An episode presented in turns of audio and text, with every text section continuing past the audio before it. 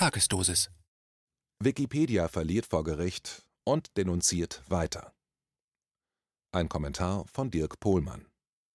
Wikipedia wurde anlässlich seines 20-jährigen Bestehens gefeiert, als einzigartiges Internetprojekt, das von engagierten Autoren als offenes Wissenssystem betrieben wird, in dem jeder mitmachen kann, mit dem das Wissen der Welt kostenlos für alle Menschen zur Verfügung gestellt wird.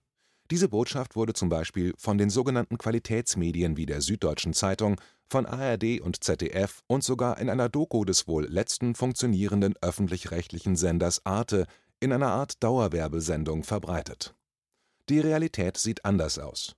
Die Wikipedia wird im politisch relevanten Teil von problematischen Politkommissaren dominiert, besonders in Deutschland. Wikipedia hat strukturelle Probleme, sie ist ein Monopol mit Definitionsmacht und sie ist damit ein verfassungsrechtliches Problem. Die Geschehnisse der letzten Wochen beweisen diese Behauptung. Dazu gehört auch ein neues Zivilgerichtsurteil, mit dem der mittlerweile berühmt-berüchtigte Autor Felix nach zwei weiteren verlorenen Prozessen zu 8.000 Euro Schadenersatz plus weiterer 2.000 Euro Geldstrafe verurteilt wurde. Felix hat angekündigt, in Berufung gehen zu wollen. Der Sachverhalt muss erläutert werden, damit man ihn in seiner ganzen Problematik versteht. 2017 war mir Felix das erste Mal aufgefallen, als ich in einem anderen Zusammenhang das israelische Foltergefängnis Anlage 1391 recherchierte, auch in der deutschen und englischen Wikipedia. Anlage 1391 wurde von verschiedenen israelischen Geheimdiensten betrieben, man könnte es als das Vorbild für Abu Ghraib bezeichnen. Selbst der ehemalige Chef des israelischen Inlandsgeheimdienstes Shin Bet, Ami Ayalon, wollte mit den Grausamkeiten in Anlage 1391 nichts zu tun haben. Sein Kommentar, Zitat, ich glaubte damals nicht und glaube heute nicht, dass es eine solche Anlage in einem demokratischen Staat geben sollte. Zitat Ende. Zu den Methoden, die dort angewandt wurden, gehörte nach Aussagen von Gefangenen unter anderem Einsperren in winzigen, mit Exkrementen verdreckten Zellen, Einzelhaft in Zellen, die mit einer Klimaanlage im Winter gekühlt und im Sommer geheizt wurden, Einzelhaft in konstanter Dunkelheit, Verhöre, bei denen Gefangene von Männern oder mit Besenstielen vergewaltigt wurden und andere Foltermethoden über die Anlage 1391 gibt es sogar Medienberichte aus den in Wikipedia ausschließlich erlaubten sogenannten reputablen Quellen des Mainstream-Journalismus wie taz, Spiegel, Guardian, Newsweek oder auch einen Bericht des Folterausschusses der Vereinten Nationen. Nichts davon fand sich im deutschen Wikipedia-Eintrag, der unter der Aufsicht des Tatortreinigers Felix stand. In der Versionsgeschichte entdeckte ich, dass er im Sommer 2017 in der Einleitung selbst diese Passagen entfernt hatte. Zitat es existieren zahlreiche Hinweise und Zeugenaussagen zu Menschenrechtsverletzungen in der Anlage. Zitat Ende. Oder anderswo, Zitat, danach ist den Inhaftierten, die zu 68 Prozent der Folter unterzogen werden, der Zugang zu Anwälten und das Wissen um den Ort des Aufenthaltes verwehrt. Zitat Ende. Zitat es gibt fensterlose Isolationshaft in kleinen Zellen mit Dauerbeleuchtung, was als mentale Folter gilt und zum DDD-Syndrom führt. Nachdem Felix im Sinne des israelischen Sicherheitsstaates den Artikel gekerchert hatte, gab es nur noch ein Problem, das in epischer Breite dargelegt wird, dass das Gefängnis nicht auf Landkarten zu finden war. Markus Fiedler und ich stellten fest, dass Felix zu den hyperaktiven Editoren in der Wikipedia zählte und sich vor allem damit beschäftigte, Mitglieder der Linkspartei entweder zu denunzieren oder zu beweihräuchern. Er verschönerte Aktionen des israelischen Sicherheitsstaates in der oben beschriebenen Weise – er war eindeutig ein Mann mit einer Mission. In monatelanger Recherche gelang es uns herauszubekommen, wer da hinter der Maske der Anonymität in der Wikipedia und als Mitglied des intern sogenannten Wikipedia-Politbüros manipulierte, des engsten Machtzirkels der Online-Enzyklopädie. Jörg Matthias Claudius Grünewald, vormals Egerer, er hatte seinen Namen geändert, offenbar nach einer Eheschließung, die er auch dazu nutzte, 2013 zum Judentum überzutreten wir stellten fest, dass er einmal Bundestagskandidat der PDS in Bayern war, Mitglied der Linkspartei, Wehrdienstverweigerer und THW-Angehöriger in Deutschland, aber Freiwilliger der israelischen Streitkräfte in Israel, bereits vor seinem Religionswechsel und dann versuchte, auch in der Bundeswehr Offizier zu werden.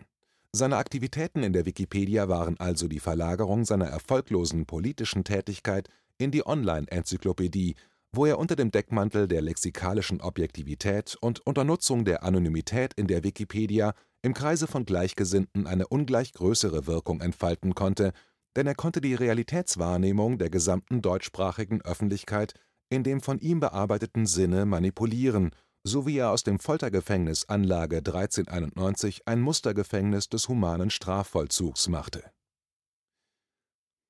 Markus Fiedler und ich kündigten an, seine Identität zu veröffentlichen und wurden von seinem Anwalt kontaktiert, wir hätten die De-Anonymisierung zu unterlassen oder es würde schlimme Konsequenzen für uns haben. Wir veröffentlichten und es hatte Konsequenzen. Jörg Grünewald setzte am Landgericht Hamburg eine einstweilige Verfügung gegen uns durch. Wir mussten alle Informationen über ihn wieder aus dem Internet entfernen. Seine Anonymität war ihm und der Wikipedia besonders wichtig. Ein Kennzeichen, das sich durch die gesamte Wikipedia-Affäre als roter Faden hindurchzieht. Die Möglichkeit, als Heckenschütze gezielt gegen politische Gegner vorzugehen, ist Wesenselement der Wikipedia, die Anonymität der Schutzschild, der die Manipulation ermöglicht. Anonymität ermöglicht Verantwortungslosigkeit. Verantwortung bedeutet, die Konsequenzen für die eigenen Handlungen anzunehmen. In der Wikipedia gibt es keine Verantwortlichkeit. Die Wikipedia macht sogar Werbung damit, dass ihre Autoren juristisch keine Folgen drohen.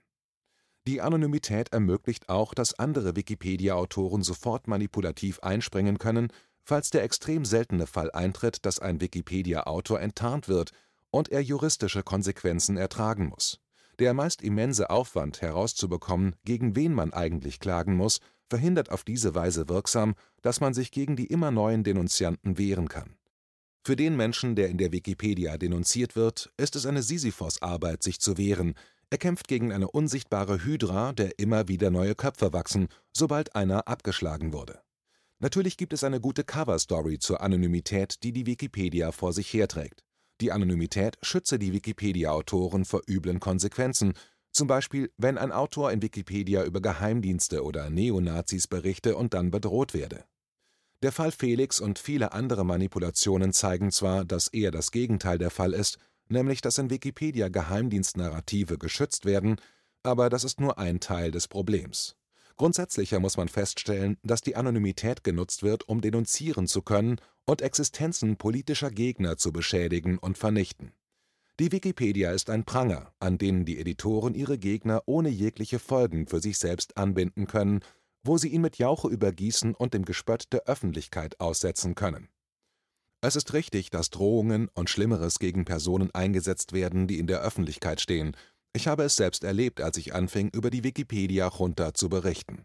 Das reichte von einer Morddrohung per E-Mail, deren Absender die Polizei nicht ermitteln konnte, bis zur konstanten Belästigung in der Öffentlichkeit, von teuren Gegenständen, die in meinem Namen bestellt wurden, die sich jemand anders liefern ließ und deren Inkassoforderungen bei mir landeten, von dubiosen Webseiten, auf denen ich eingetragen werde, wogegen ich mich juristisch wehren muss, von natürlich anonymen antideutschen Denunziationsflugblättern, die verteilt werden, wenn ich einen Vortrag über die Wikipedia halte, und vielen anderen Methoden der Zersetzung, denen man als Kritiker der Wikipedia ausgesetzt ist.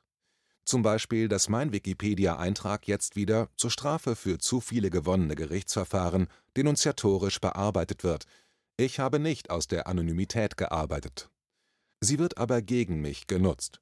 In der Wikipedia, die in diesem Fall zum anonymen Racheportal aus sehr persönlichen Motiven wird.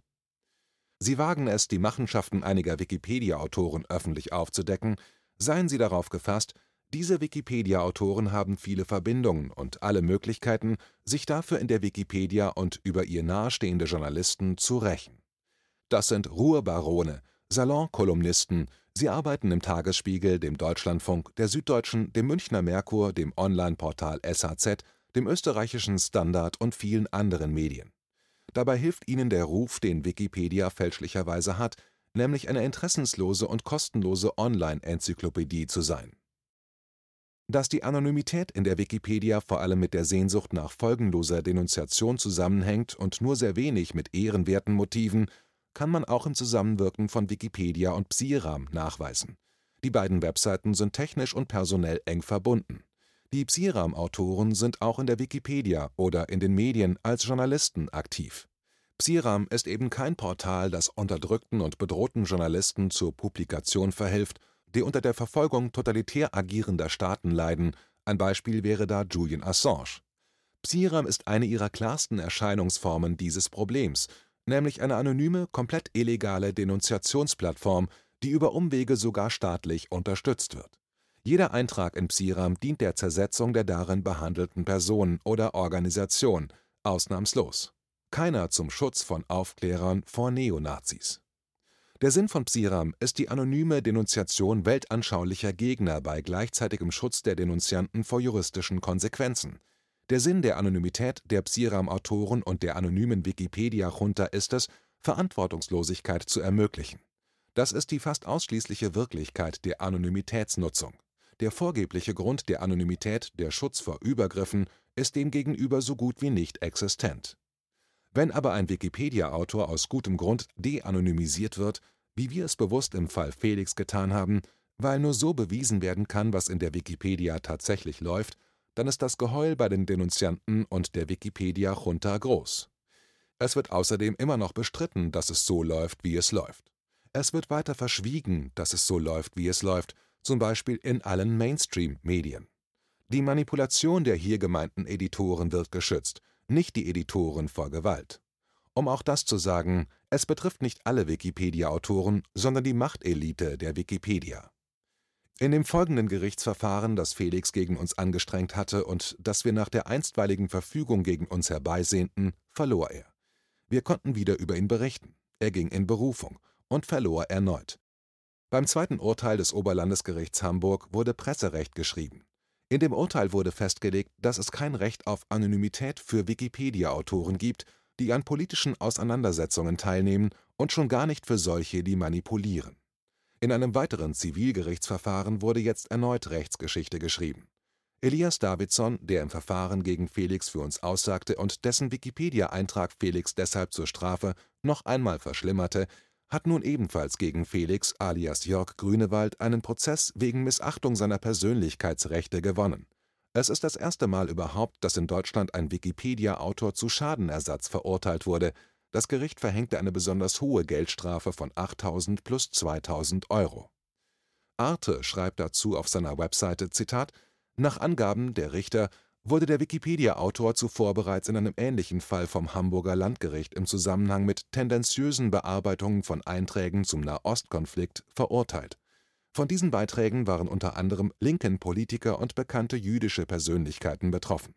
Eine Entschädigung sah das Koblenzer Landgericht unter anderem auch deshalb als angemessen an, weil der unter den Beiträgen leidende Kläger keine Möglichkeit zur Veröffentlichung einer Gegendarstellung gehabt habe auch die Dauer und das Ausmaß der Persönlichkeitsrechtsverletzungen spielte dabei eine Rolle. Die Entscheidung ist nicht rechtskräftig und kann angefochten werden. Zitat Ende. Was danach geschah, beweist die Wikipedia-Problematik erneut. Der Eintrag in Wikipedia wurde danach entsprechend des Urteils bereinigt. Der Wikipedia-Autor Nilur Chaya aber trug den Begriff danach sofort wieder ein und editierte den Wikipedia-Artikel von Elias Davidson und neuerdings immer umfangreicher in die alte Richtung erfolgloser Verschwörungstheoretiker. Nilotscheier ist ein Anagramm seines Realnamens Dr. Ulrich Leiner. Dr. Leiner ist Politiker der Grünen, zweiter Bürgermeister der Gemeinde Haar bei München und nach eigenen Angaben sogar einer der Gründer der Grünen, wogegen die Gründerin Jutta Dittfurt mit dem Kommentar Maulheld Einspruch erhob als Markus Fiedler und ich seine Identität, seine Webseite und seine Aktivitäten veröffentlichten, schrieb ein süddeutscher Journalist und der Leiter der Lokalredaktion im Münchner Merkur jeweils Artikel, dass Leiner Opfer einer konzertierten Verleumdungskampagne werde. Leiner sprach von einem Shitstorm. Der anonyme Denunziant beklagte sich über anonyme Denunziation, der er ausgesetzt sei. Es würden sogar Rücktrittsforderungen an die Grünen geschickt. Die Süddeutsche verortete Fiedler und mich ganz im Sinne von Wikipedia und frei erfunden im dubiosen rechten Lager und natürlich als Putin-Trolle. Nicht so schön ist, dass der süddeutsche Journalist sehr eng mit Dr. Leiner ist, was sich in der Berichterstattung niederschlägt und zum Beispiel eine Wahlkampfveranstaltung von ihm moderiert hat. Noch unschöner ist, dass die Vorgeschichte des Urteils nicht erwähnt wird und auch nicht, warum wir Dr. Leiners Klarnamen veröffentlicht haben nämlich weil er sich in übelster Wikipedia-Manier über das Gerichtsurteil hinwegsetzte und weiter hinwegsetzt, jetzt mit medialer Deckung. Dr. Leiner veröffentlichte den manipulativen süddeutschen Artikel auf seinem Facebook-Profil mit Dank für die Klarstellung. Einer der ersten Kommentare auf dem Facebook-Profil von Dr. Leiner unter dem Posting lautete: Zitat: Gut, dass es für solche Fälle noch Psiram gibt. Zitat Ende. Und Dr. Leiner gab ein Like dafür. Markus Fiedler ist übrigens ein weiteres Opfer der Denunziationen aus dem Umkreis der Wikipedia-Junta und der ihr angeschlossenen antideutschen Bataillone. Die Deutsch-Israelische Gesellschaft schrieb einen sehr besorgten Brief an seine Schule, das Kulturministerium, den Bund der Waldorfschulen, den NDR, die taz und viele andere Medien. Wie denn ein Verschwörungstheoretiker wie Markus Fiedler, der in dem Brief auch noch in die Nähe des Antisemitismus gerückt wurde, als Biologie und Musiklehrer an einer Waldorfschule angestellt sein könne. Unter Beteiligung des Bundes der Waldorfschulen wurde Markus Fiedler deshalb die Auflösung seines Arbeitsvertrages kommentarlos in die Hand gedrückt der Bund der Waldorfschulen und die Waldorfschule Oldenburg haben meine Fragen zu dem Vorgang nicht beantwortet. Sie hoffen auf eine geräuschlose Beendigung der Angelegenheit und ihres Einknickens vor der Denunziation. Dieses Anbiedern angesichts von Machtdemonstrationen ist keine Seltenheit. Ein Freund von Markus Fiedler schrieb einen vertraulichen Brief an Psiram, den das Portal sofort veröffentlichte, dass er sich von Markus Fiedler und dubiosen Figuren wie Ken Jebsen distanziere. Ob man ihn jetzt bitte nicht weiter in Psiram denunzieren werde? Die Wikipedia in Gestalt ihres Autoren Felix verliert einen Prozess nach dem anderen. Aber die Fraktion, der er angehört, siegt doch, mit Unterstützung der Medien. Markus Fiedler ist arbeitslos. Die Angst vor den McCarthy-Methoden von Wikipedia und Psiram beherrscht die Landschaft. Man kann nur annehmen, dass das mit billigender Unterstützung des deutschen Staates geschieht. Denn er geht nicht gegen Psiram vor. Er kümmert sich auch nicht als Gesetzgeber um das Problem des Monopolmanipulators Wikipedia. Er finanziert die Amadeo-Antonio-Stiftung mit über einer Million, die Psiram in Seminaren und in Veröffentlichungen zur Nutzung an Schulen vorschlägt. Was wohl geschehen würde, wenn jemand ein ähnliches Portal wie Psiram betreiben würde, nur eben andersherum, eines, in dem transatlantische deutsche Politiker und ihre medialen Netzwerker denunziert würden